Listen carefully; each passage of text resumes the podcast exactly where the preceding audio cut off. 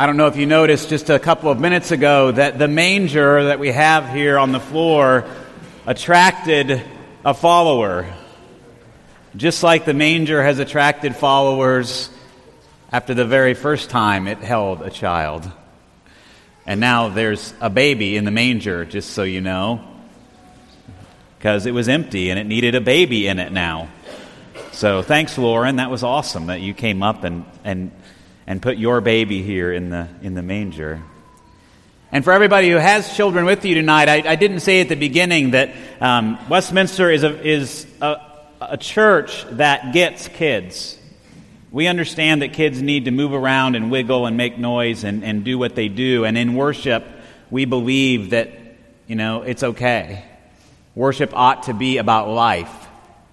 It ought to be really happy sometimes, and sometimes it's going to be sad, and sometimes it'll just be sort of whatever. but as we consider Christmas, and as I relate it to this story of Scrooge, something struck me about his redemption. And that's the fact that in the beginning of the story, much like you and I, Scrooge probably didn't have any idea that he needed redemption. He may not have had any idea that life could be any different than what it was. He felt like he had it figured out. I mean, he did his work. He was very frugal. He was banking a lot of money. He was holding people very accountable. He had certain ideas about poverty and wealth and, and, and you know, how people who weren't making their way in the world should be treated. I mean, he had it all figured out. And I'm guessing that he felt his life was just fine. Just like I think most of us do. If you'd have told him there's going to be a change in your life, something's going to happen and you're going to live differently, he'd have probably gone, bah, humbug. Why would I want to change my life? It seems pretty good right at the moment. And yet, and yet, in the story, the reason why it's captured attention all of this time since the mid 1800s is because I think there is something in each one of us that knows, that knows that one, we either need redemption or we have been redeemed.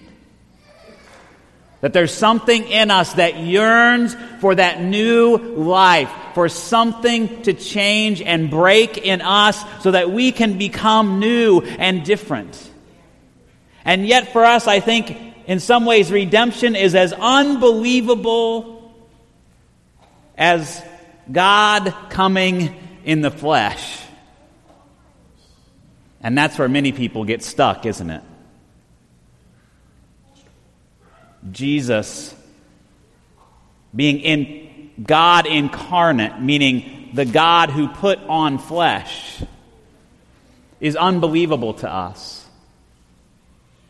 And so, in some sense, it goes, it correlates to the fact that if we can't believe that God loves the world so much that God would send his Son to show us a new way, to show us a way of redemption, to show us a new life of love and of hope and of grace. That's unbelievable, and so our redemption is unbelievable to us as well. And yet, and yet, stories of redemption capture us all the time. We love to hear stories of people who have turned their lives around from very desperate circumstances. We love to hear those stories that captures and it ignites something in us that wants us, that then we want to live better, be better, be different. To put our circumstances in the past behind us and to walk forward in a new kind of life. But it wasn't until, in the story of Scrooge, it wasn't until he looked at his past very carefully. And he didn't live there. He didn't live with that sorrow, but it hit him in such a way that it began to break open his heart a little bit. He began to have compassion for his younger self. He began to have compassion for his middle aged self. He began, he began to have compassion for himself and without compassion for himself, without compassion for ourselves, we cannot have compassion for others. And oftentimes, I think that's why redemption never hits home for us, is because we are unwilling to have compassion for ourselves. We hold ourselves to a different standard than we would hold anybody else in the world to. We're harder on ourselves than we are on almost anybody else. But as Scrooge looked at his past, began to open him up a little bit. He began to have compassion for himself. And then he came into his present and he began to see how the way he was living his life was affecting others. He began to see the way he was living his life, how people talked about him and, and what they did sort of around him that he didn't know was going on. And he discovered, he discovered that his nephew, who he basically ignored, each and every year still would lift a glass and pray for him. Even though everybody around him, and his wife included, was sort of poo poo that.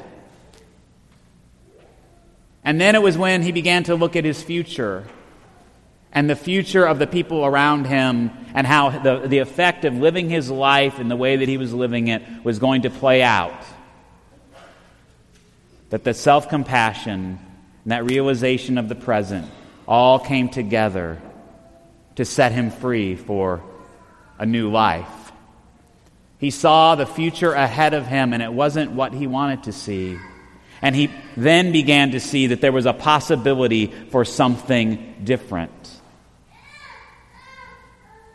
I doubt that those shepherds in the fields thought that there was a possibility for much different when they were out there and then angels showed up. I'm guessing that Herod even though he knew that the Messiah was supposed to be coming and he'd heard all the prophecies and all of that, I'm guessing he didn't think things were going to be much different either. Because he had all the power. He could kill people with a snap of his fingers, with just a word. He could control his world. I'm guessing the Roman government for which he worked didn't think that things were much going to change either. And yet, and yet, this child, born in Nowheresville, Bethlehem,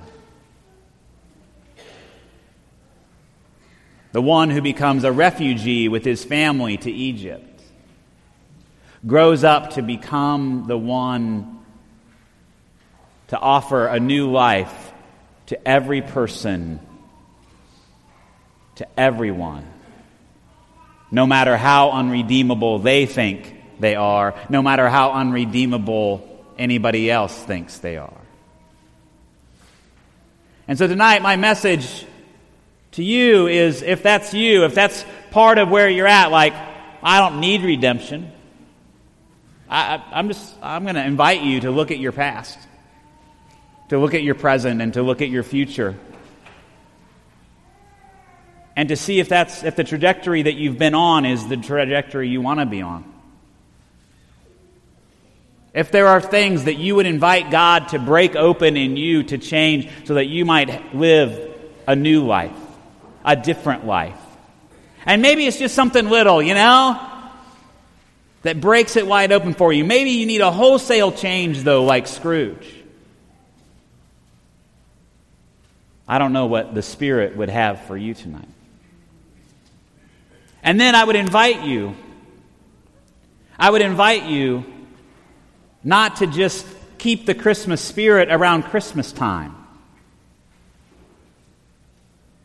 We do lots of things around Christmas that we don't do any other time of the year, don't we?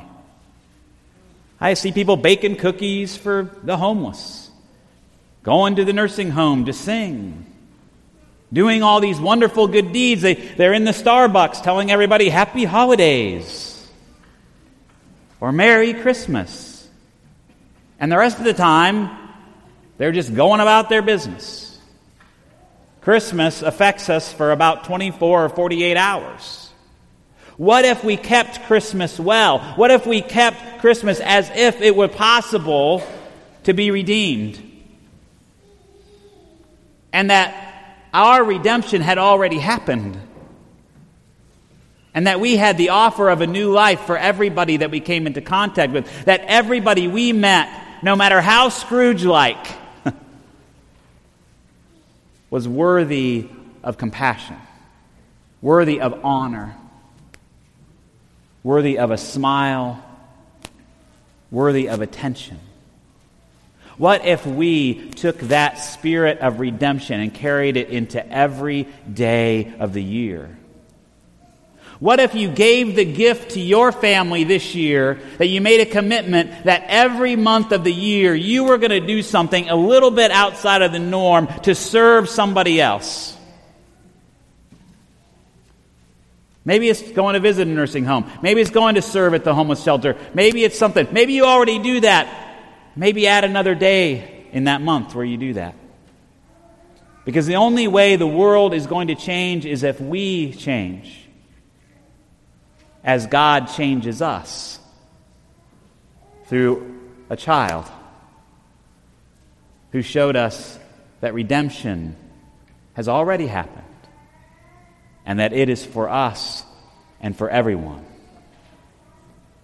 So may you, may we keep Christmas well today and every day.